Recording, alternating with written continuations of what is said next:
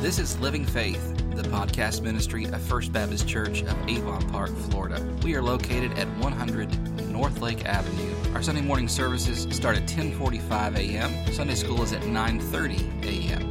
You can find out more information about First Baptist Church at fbcap.net. You're listening to our current Sunday morning series, Who Are We?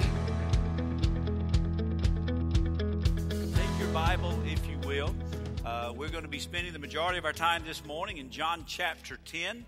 Uh, John chapter 10, but we are also going to be looking at a couple of other passages of Scripture. We started this series uh, a few weeks ago, and we'll probably go up through Christmas. Uh, just the idea of knowing who we are, being able to answer this question. If someone were to ask you, Who are you? from a spiritual standpoint, could you articulate who you are in Christ? I heard a preacher say one time about sharing your faith. Someone said, Well, I don't know how to share my faith. Well, what you're basically doing is sharing with someone what has taken place to you. And if you can't explain that, we've got a problem, right? You're just explaining to someone what has happened to you. But when you think about it from the context of the world that we live in today, it is crucial that we understand who we are as believers. The, the terms that use, the way that people use terms differently, and all that is taking place. We need to know who we are. And specifically, I think we need to know who we are as Baptists. We've been looking at Baptists. We are a Southern Baptist. And particularly, what does it mean as we looked at some of the historical things that took place many, many years ago across the Great Pond uh, when the Reformation started and Protestant churches began, and we began to see the growth of the Protestant churches, what we now see Baptist and Methodist and Lutheran and Presbyterian, all the, the churches that came out of that Reformation. And then there was a group that became Baptist and it separated themselves from other churches. Now, here's the thing about it. We need to be real clear with this. They're going to be more in heaven than just Baptists, right? But, comma, we need to know why we go to the church we go to, what they believe, and, and I remember I shared this the other, other last Sunday night, it is okay to believe something that may be different what other believe and to have conviction about it. I think we ought to be people of conviction. If we believe that we do something this way, why do we believe that? If we are a, a you know, I tell people, if you're, a, go to the Methodist church and you know that you're Methodist, why are you Methodist? Why are you Presbyterian? Why are we Baptist? That is so important. As a pastor, one of the most discouraging things I can hear is when I hear, I, I, know something's going on, then I hear about it. That happens a lot. And I know that someone's going to a church or something, you know, it'd be like a, family member's going to a church, and I'm, I'm kind of concerned about it because I know about the church and its background, and then in talking to the parent, they may say, you know, they're going off to college. That'd be a good idea. They're off at college and they're at loosey goosey church and they're loosey goosey because they're just loosey goosey. And then the parent says, Well, preacher, at least they're going somewhere. That is a horrible answer. Anybody can put church above a sign and call it a church. We need to know what a church believes and why they believe it. We need to know the, the convictions that they have. We need to know the convictions that we have. And so today we're going to look at a great Baptist distinctive perseverance of the saints. Now, I'm going to tell you, this is a line in the sand for Baptists and others. If you were to take a, a list of all the different churches, the even, I would say all the people that are going to be in heaven together, all the churches that are going to be in heaven together, this is a very distinct line that separates a lot of churches. Once you are truly saved, can you lose your salvation. Baptists say no. I'll say that a little further. I believe, I have a conviction. Baptists believe and are correct. No. Because I believe Scripture plainly teaches that once you have truly given your life to Christ, God's not going to take that away from you. Could you imagine just singing the word? We could give the invitation now, matter of fact. Singing the words that He is able to save. I got tears in my eyes. I thought about having the little kids singing and sharing in the scripture and the word and seeing y'all singing. Like, yes, He is able to save. And then all of a sudden He's going to change His mind. We were already dead in our trespasses and sin. Right? Amen. But you know, before you're saved, you're dead in your trespasses and sin, or he wouldn't have needed to die on the cross, right? Amen. So you were already dead in your trespasses and sin. He died on the cross for your sins. You call on the name of the Lord in repentance and faith, and then you, you're living your life over here and you do something wrong. God's going to change his mind all of a sudden. We were already dead. Have you ever thought about it that way? There's some things in your bulletin I want you to, to look at. There's some statements and then some practical things, and, and we're not going to spend a whole lot of time there, but I do want to read this definition for you. It's a definition of, it's not necessarily Jon's created his own statement of faith, but it is out of my own personal statement of faith, of, of taking the Baptist faith and message and expounding on things. And it's just, if you were to ask me, what are your personal convictions, I would, I could hand you this. We as a church stand on the Baptist faith and message as presented by the Southern Baptist Convention. It's a great statement of faith, and this goes along with that. The definition of perseverance of the saints, eternal security, once saved, always saved. What it means that once you genuinely give your life to Christ, you cannot lose that salvation because it is God who gives us eternal life through Jesus Christ. Those who, and I emphasize, truly, that's the key, those who truly belong to Christ will not fall away, but will remain true to the faith to the end. Listen to that. Truly saved, hold truly to the faith to the end. And they are kept by the power of the Holy Spirit. Wayne Grudem, who textbook is used in all of our Southern Baptist seminaries, along with other theological systematic theology. But notice what he says. The perseverance of the saints means that all those who are truly saved, he must have got that from me. The perseverance of the saints means that those who are truly born again will be kept by God's power. They will persevere as Christians until the end. Now, listen to what he says. And that only those who persevere until the end have been truly born again. The idea is that they will remain to the end. But Grudem adds that those that do remain to the end are truly saved. And so, what we are looking at is, and like a lot of the things that we have talked about uh, in, in these series, there seems to always be an if or an and, uh, or we could say the extremes. What are the extremes? What, what, where's the pendulum shift? If I believe I can lose my salvation, or if I believe I can never lose it, there, there's always these balances we need to consider, and we need to consider these. One is a life of no assurance. I, I shared a story a few weeks ago in a different setting. I don't remember what setting here, that she was part of a church that believed that you could lose your salvation and she was part of a, the community we lived in in Indiana, and I don't even remember her name. I just remember I just the Lord just kept putting her in my path. And one time I would see her, and she is just walking with the Lord, and she is so excited. The next time I see oh my God, I've lost my salvation. Pray, pray that I'd get saved. Next time I'd see her, she, oh my goodness, I've been gotten saved and I'm living for the Lord. Next time I would say, oh, pray that I get saved. I thought, what a, and I didn't say it quite like this to her, but I did sit down with her. What a emotional roller coaster life. That you have been saved, but now I've lost it. And I've been saved. And where her struggle was is that any little thing she did wrong, she would lose her salvation. And I used to try to explain to her, you don't understand the blood. What can wash away our sins? Nothing but the blood of Jesus. Quit nailing them back on the cross.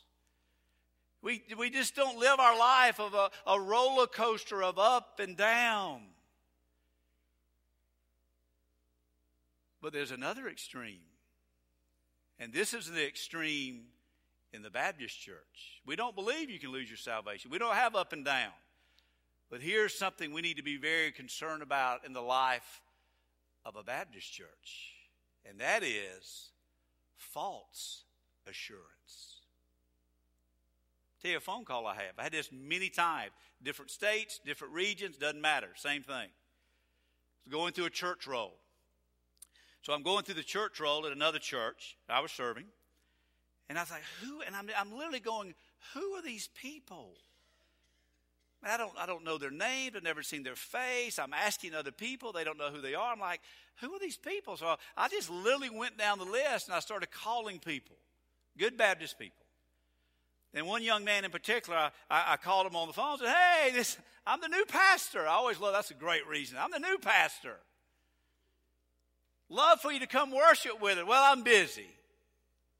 I just, you know, when I have Sundays, Sundays are my day, and I just, I'm not, he was no more going to come to church than the man on the moon's coming to church. And so I asked him, well, you, can I ask you a simple question? You know, if you, if you were standing before the Lord today and I ask you, why should I let you into my heaven? What would you tell him? Well, I've been, I've been saved, is what I'd tell him. I'm like, well, how do you know you've been saved? He said, because the pastor led me in a prayer and he baptized me. And after he baptized me, he told me, once I'm saved, I can never lose my salvation. So I don't need to come to church because I've been saved. Ah. That's false assurance. That is, I'm going to just say this. I love you. You're here. It doesn't apply to you. I'm as Baptist as they come, and I love being Baptist because John the Baptist is in the Bible. That is an epidemic in a Baptist church. And I'm going to say, now I'm talking to you and I'm talking to me. We enable it. That makes sense when I say we enable it? Have you ever heard me say we enable somebody to do something? We enable it because we tell it you're saved because you did something. You're saved because we don't. You remember we're Baptists. You can't lose your salvation. Turn, if you will, to Matthew seven twenty one. Stay in John 10. We're coming back there. Matthew 7 21. These words should hammer gospel truth in our life. They should cause us to bow in fear and trembling but also in an aspect of joy. Matthew 7. Now, here's the great thing about this. Who's talking in Matthew 7?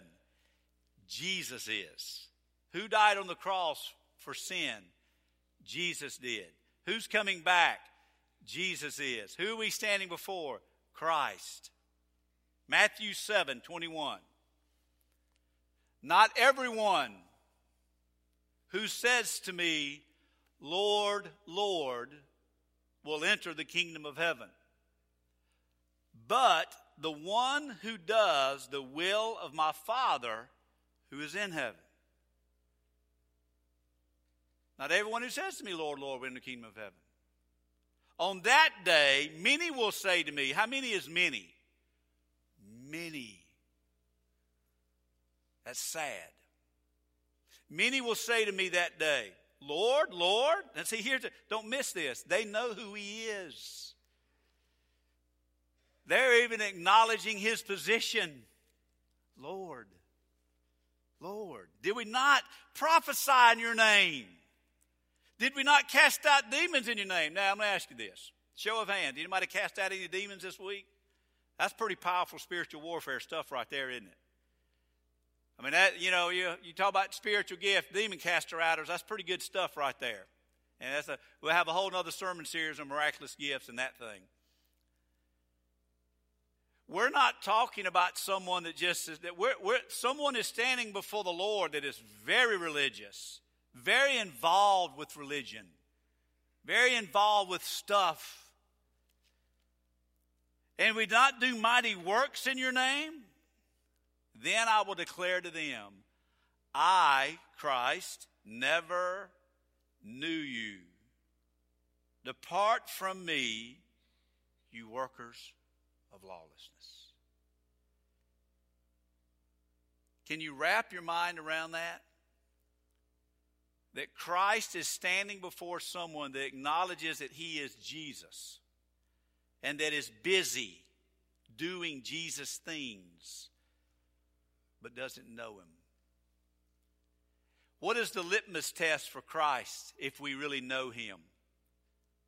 We're going to do the will of the Father. James chapter 2. James chapter 2. James chapter 2. I'm going to begin there in verse 17, but you see that whole section there is a great section. Write that down and read that later. So, also, faith by itself, if it does not have works, is dead. So, Jesus is saying that there's got to be something in your life that you are seeking after the will of the Father. As a believer, there's a desire to want to be different, to want to live different. You've been born again. The Bible says that we're a new creation. Christ says that is, that is if you doing that, if you're living out the will of the Father. James calls it works. Works makes us a little nervous because we know by grace through faith we are saved not of works. So works do not save us. To me, works are the things that we're trying to do. Works is that man or woman standing before Jesus saying, I did these things. That is works. But what James is talking about is more like a fruit. You have faith, I have works. But someone, so also faith by itself does not have works, is dead. Verse 17, verse 18. But someone will say, You have faith, I have works. Show me your faith apart from your works. I will show you my faith by my works. You believe that God is one? You do well. Even the demons believe and shudder. The demons have great understanding of who Christ is and his lordship. They're just not living up under it. Do you want to be shown, you foolish person, that faith apart from works is, and the ESV translates that, useless. If you have faith and, and your life is not changed, that's worthless. It's useless. Look at verse 26. For as the body apart from the spirit is dead, so also faith apart from works is what? Dead.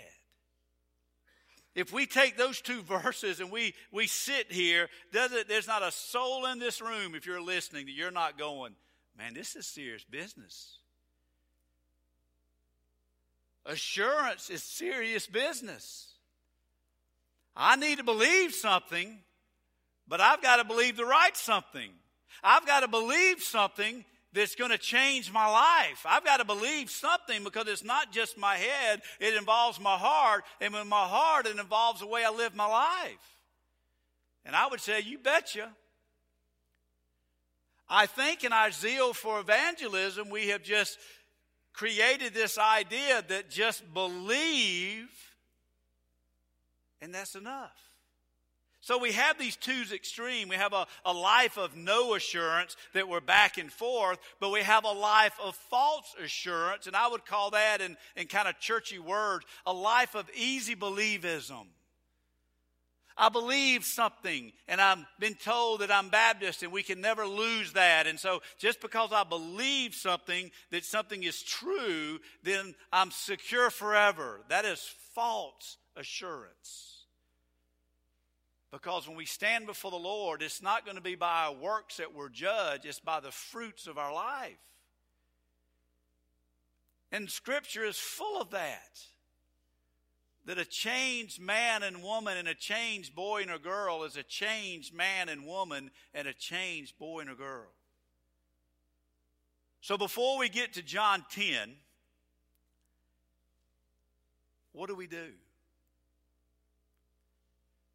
When you look at, let's just say me, for instance, I'm a shepherd of the church. And the word pastor is shepherd, and we care for the flock. And I've shared this different stories time and time again. One person comes forward and they are just weeping and they are wailing, and that's just, you're just, preachers love that, by the way. Just, and you look at that and you're like, yes, Pastor, I want to be saved. Oh, by the blood of the Lamb. You talk with them, and Matt talked with them. We lay hands on them and just, we baptize them. Never see them again. You think, you call them, hey, we got you on video crying at the altar. It looked, it looked real. Well, I just, you know, I work all day and I just, you know, I, I went, you know, somebody didn't say hello to me. I'm never coming back again. It was kind of hot in there. I didn't like the music. It was too short, too long. I'm safe and secure. Remember what you told me?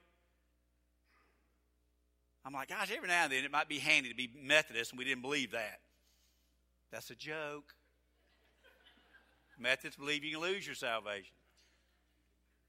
I had a great relationship with the Assembly of God pastor in, in, Florida, and we, we'd get together and play softball together. And I remember asking him, I said, How in the world can you believe you can lose your salvation? Assembly of God believes you can lose your salvation. How do you, how do you believe you can lose your salvation? He said, Have you seen all the Baptists in this town?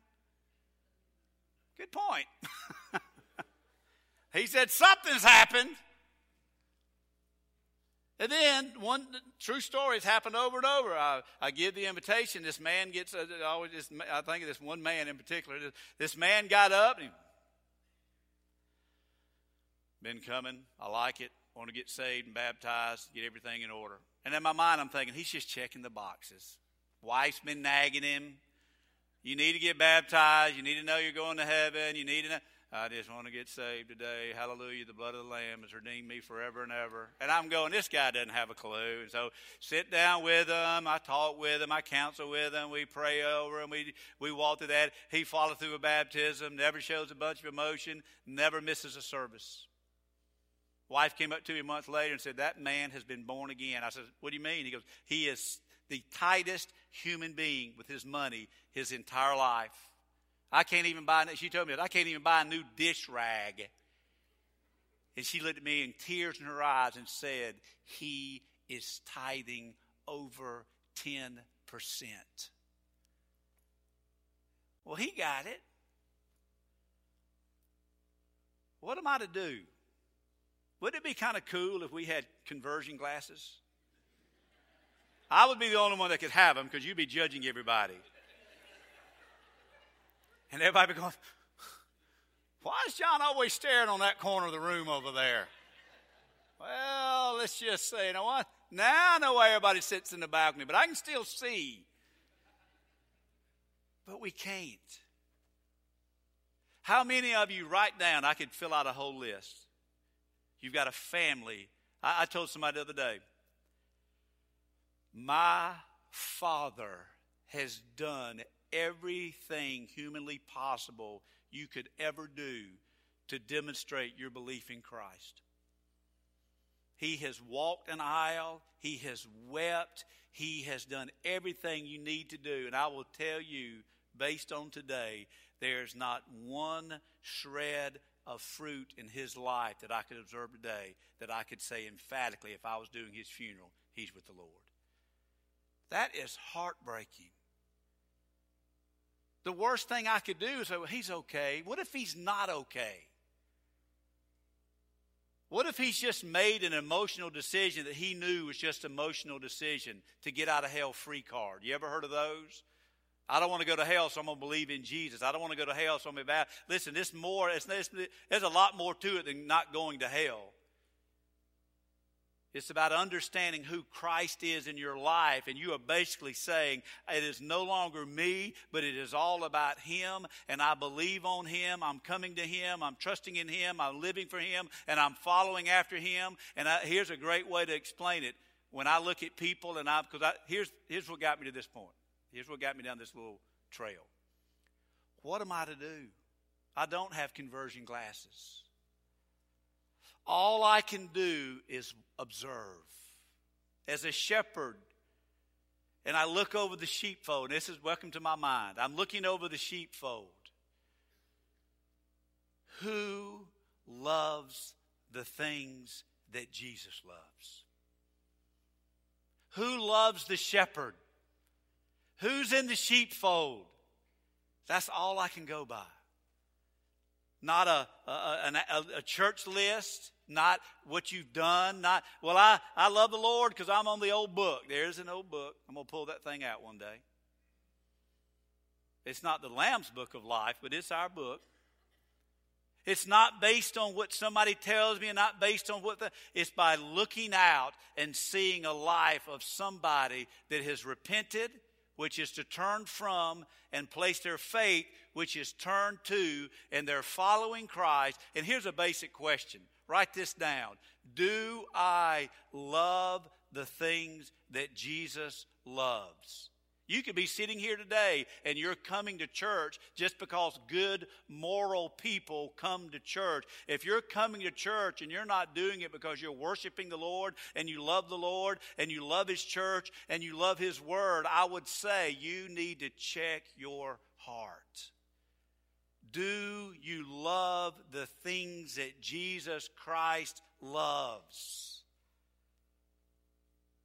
Some of the greatest opportunities that I have for ministry is, and you're going to think this is silly, a funeral of someone that I knew loved the things that Jesus loved. That is church, by the way. That is a celebration of life. You know, I, I don't know where somebody is, but I know the life they lived this side of heaven. Don't leave here not knowing. You know, this was not a message to bash people that we don't think are saved. That is not our job. That is not our right. But I do think we stand on the authority of God's word and we have to tell ourselves there's going to be many people stand before Christ and he's going to say, I never knew you. We know as Baptists it is a personal relationship with Christ. It's not about being part of the church, it's being part of the church and part of the body through our profession of faith in Jesus Christ. He knows me because I have repented of my sin and placed my faith in Christ. And I have a desire to live out the things of the gospel. Now turn to John 10. Because I'm going to tell you, if you are born again, there's no greater place to be. I can't imagine thinking I could lose my salvation. I couldn't sing a hymn. I couldn't worship. I couldn't do it. Just the idea of knowing that I have been redeemed by the blood of the Lamb and that He is my great shepherd and what it means to have that. And that's what makes the perseverance of the saints so wonderful. I am His. It's the idea we will live out the Christian life. We can live out the Christian life. Anybody ever had a, a time of wandering in their life?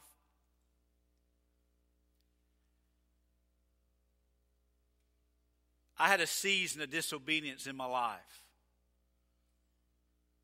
But I know that before that disobedience, I repented of my sin, I placed my faith in Christ. I'll go out on a pastoral limb, and I, I, I think I can back it up by the authority of Scripture. If someone has said something and they have a period of disobedience in their life, if they never come back, I think it's a great indication they never knew him. I say, well, Explain that. I I tell people I like to have fun. Now I just have fun in Jesus' name. When the lights were off, the crowds were gone, the party was over, I was a miserable little wretch because I was a child of God wandering from the Father. And He loved me enough to continue to convict me with the Spirit and to show me how far I had gotten from Him. From a practical standpoint, could you imagine having a child? Now, there, you, you ever heard of tough love? That's one of the things we need to be aware of tough love. May not approve of what you're doing, but I love you. And no matter what that child would do, because he's my child, guess what he'll always be? My child. When we enter into a relationship with our Heavenly Father, He is our Heavenly Father. John chapter 10. These are great words of encouragement. If you know someone that is struggling with their assurance, I tell you, if you know someone that is struggling with where they are in Christ, get them to read First John, the entire book of First John. And it's the test of fellowship, the test of assurance. Do I love these things? Am I living out these things? Are these principles real in my life? And God will take His word and the Spirit of God and convict them greatly. That is First John. If someone is struggling with whether or not they can lose their salvation, take them to John chapter 10. That's where we are this morning. John chapter 10, verse 22. John chapter 10, verse 22. At the time of the feast of dedication took place at Jerusalem, it was winter, and Jesus was walking in the temple in the colonnade of Solomon. So the Jews, that's important now, remember that in just a moment. So the Jews not his disciples, his Jews, gathered around him and said to him, How long will you keep us in suspense? They were almost being sarcastic. If you are the Christ, show us. Tell us plainly. And Jesus answered them, I told you, but you do not believe. See, they didn't believe he was who he said he was. They're the ones that nailed him to the cross. He, he, he kept saying, I am the great I am. I am who that I say that I am, but the Jews did not believe it. And Jesus said, I keep telling you, but you don't believe it. The works that I do in my Father's name bear witness about me. Verse 26. You do not believe because what? You're not part of the flock. I think that's one of the dangers that we are in our world today. What we have done is we have the gospel, the biblical gospel. God's holiness, my sinfulness, Christ's redemption, our response, His lordship. You could unpack that in different ways, but those are the elements of the gospel. This is what we've done. People don't want to hear that anymore, Pastor. You cannot start telling people that they're sinners. You cannot tell them that they're dead. They don't want to hear it. And I'm going, I know they don't want to hear it. And they look at me like, what? They didn't want to hear it when Jesus told it. We're not after the ears, we're after the heart. I didn't want to hear it at a point in my life. But thankfully, the preacher kept preaching it.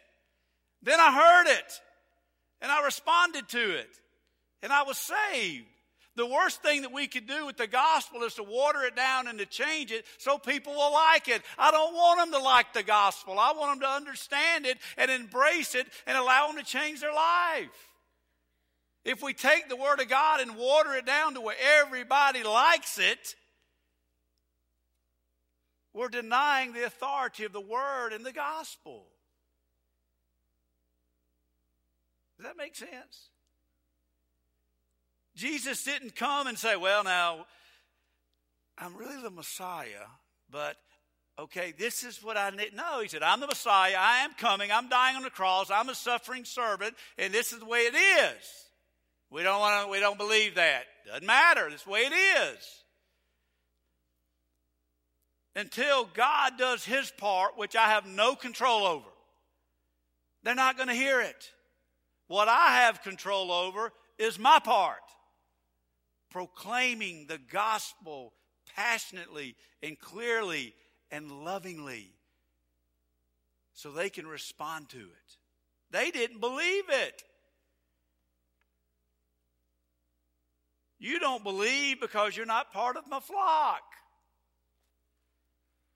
Verse 27 For those that are saved, listen to this.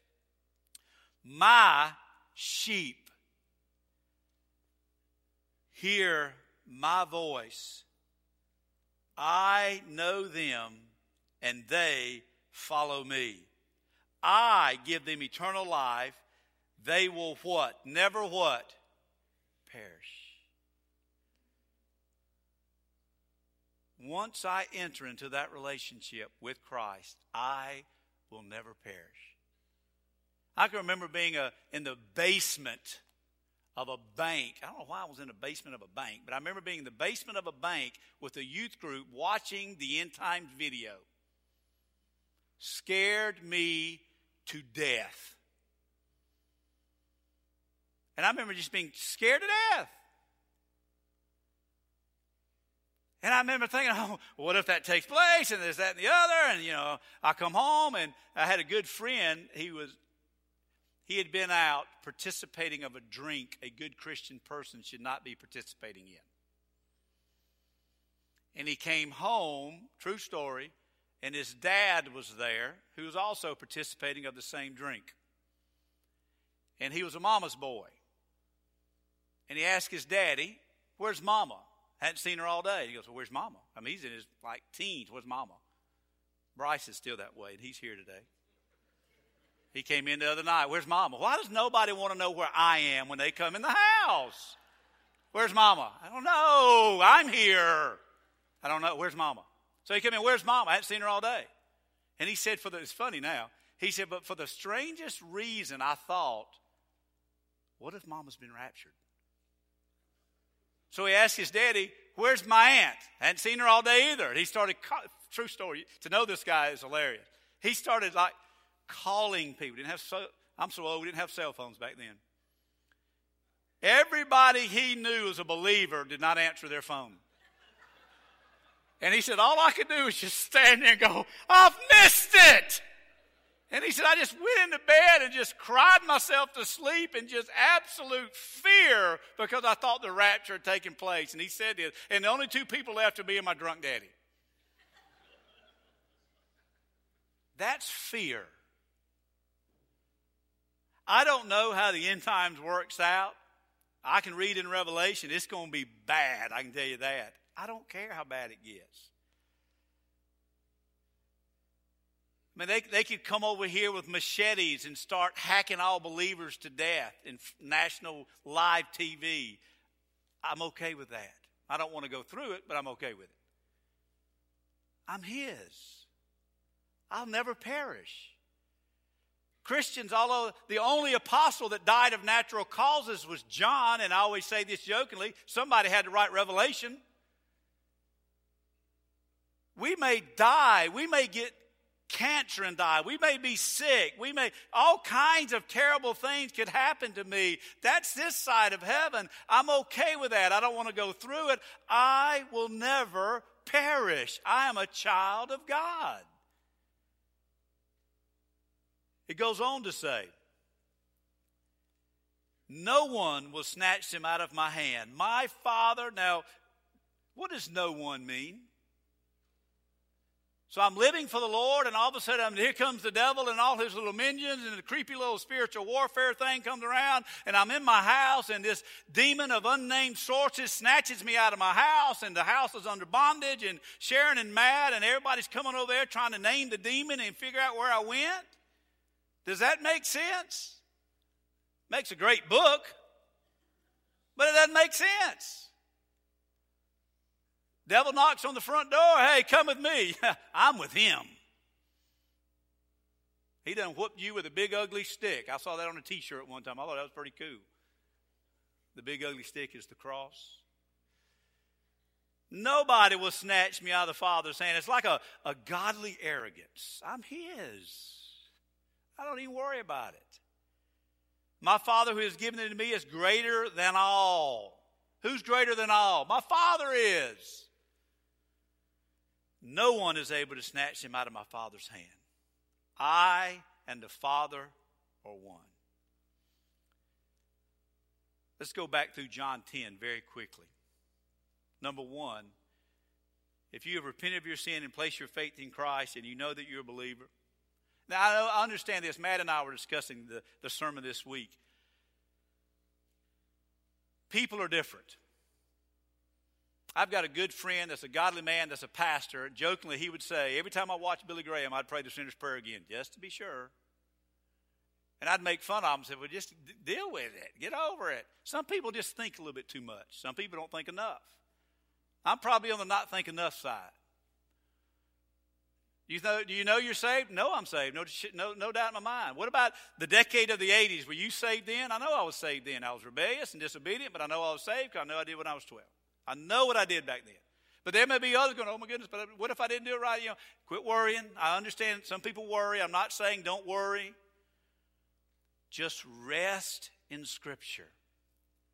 If you have repented of your sin, placed your faith in Christ, you have a desire to live for Christ, you love the thing that the Lord loves, and you have a desire to live for your Father, to please Him, to make a difference for His kingdom, you understand what it means to be saved. Rest in Scripture. We, number one, we are His sheep. Verse 27. John 6 39. You stay here, I'll read that. You get wandered, I'll never get you back. John 6 39. This is the will of him who sent me, that I should lose nothing at all that he has given me, but raise it up on the last day. Kind of silly, but think about this way. Jesus is saying, I haven't lost anything that God's given me. It goes on to say a little bit before that, all that the Father gives me will come to me. Whoever comes to me, I will never cast out. That's verse 37. So here's just silly human way of thinking. I'm Jesus. God gives John back to Jesus. John repents of his sin, places faith in Jesus Christ as Lord of his Savior, and living, following, loving. Jesus goes up, you know, I come up to heaven and I die. And God says, Where's John? Jesus goes, You know, I laid him down somewhere. Oops. I mean, really? Jesus said, Hey, those that the Father give me, am I going to lose them? They're mine. And when we come before the presence of our Father, we're coming through Christ and what Christ has done for us. I am His. He, there's no way that, this, that He's going to just like lose me. He is the great shepherd. God always provides a means to lead His people Moses, prophets, disciples, apostles, Jesus. What is Jesus head of today? The church. I don't think this is a stretch. The church is here as God's instrument to empower, to fill us with the Holy Spirit and the Word. We've got the Spirit amongst us. We're preaching the Word. We're singing the Word. We're fellowshipping the Word. The church is the instrument by which God is using to manifest Himself to the glory and the, and the kingdom. And the, you know, you think about the importance of the church. Can a blood bought, redeemed child of God not love that which He is the head of? I will go a little step further. I believe if you are born again, there's going to be a natural spirit indication that you are led to the church.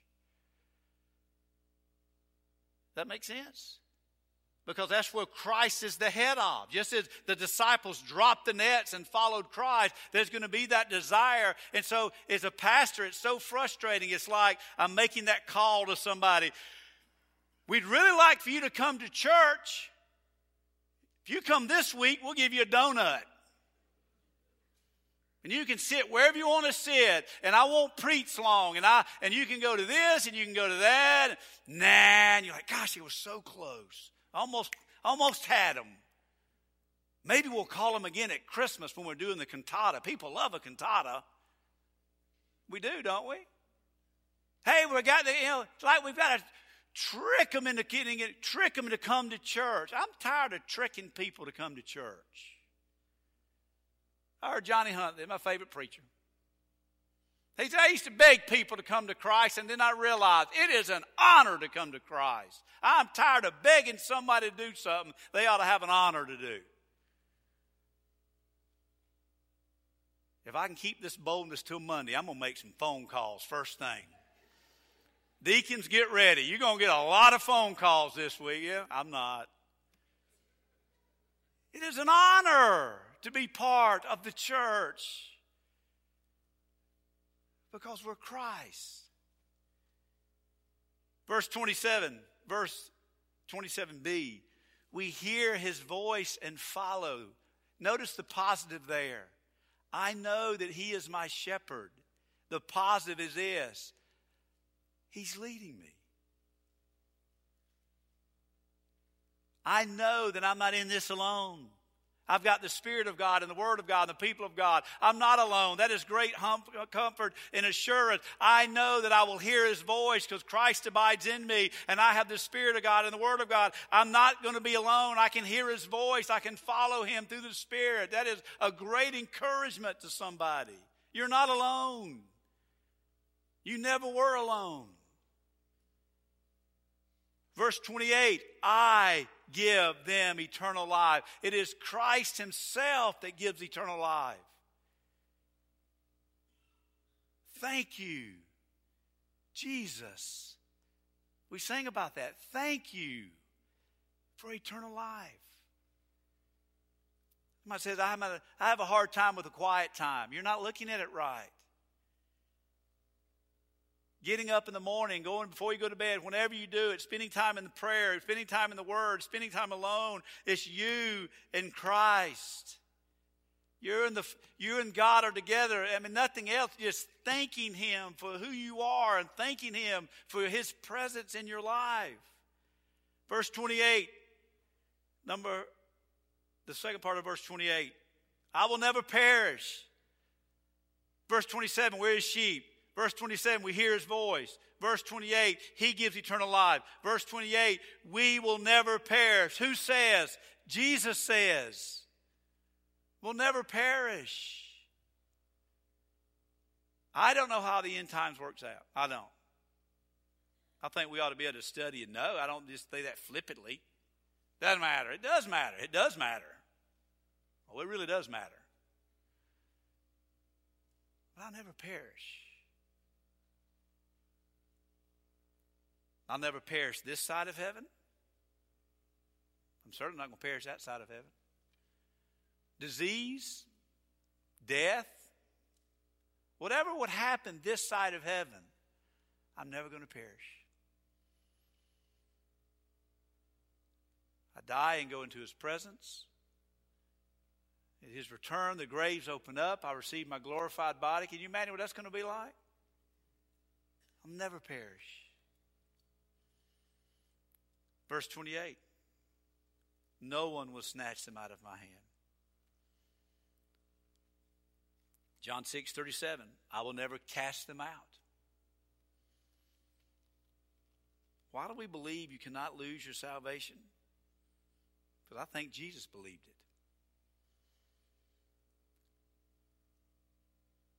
We are in the hand of God. Do you remember Colossians 3 3. I'm going to read this.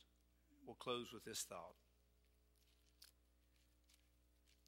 Remember when we walked through Colossians a few months ago? Colossians 3 3. For you have died.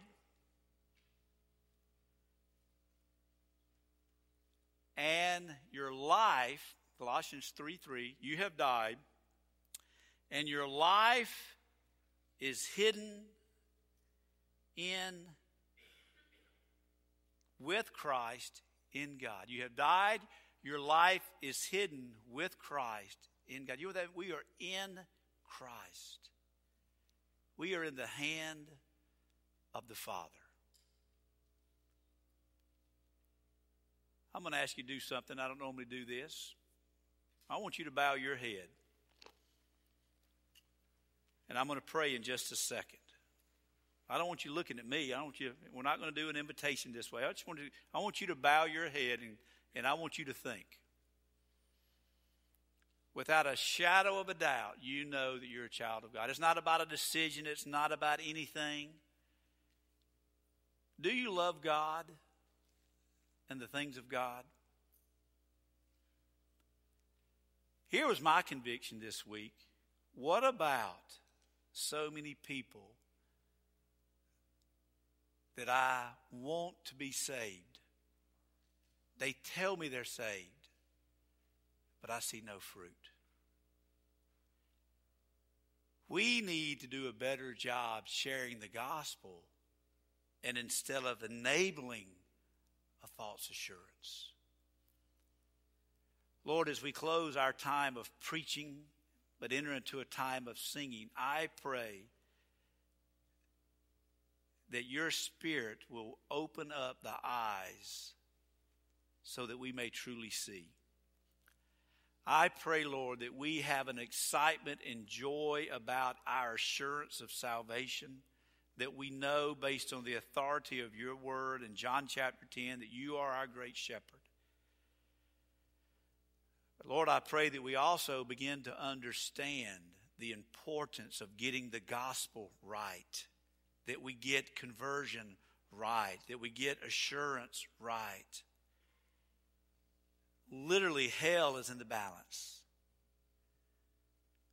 And I think sometimes, Lord, in our zeal for evangelism and for decisions, that we've turned the gospel into some aspect of easy believism and facts. As we sing and close our time of worship, convict us of the power of the gospel the preciousness of your blood. And Lord, if there is anyone here today that needs to know and to discuss their eternal security and their assurance, Lord, I pray today would be the day that they would step out in faith and realize that the day is the day of their salvation. And this we pray in Christ's name. Amen.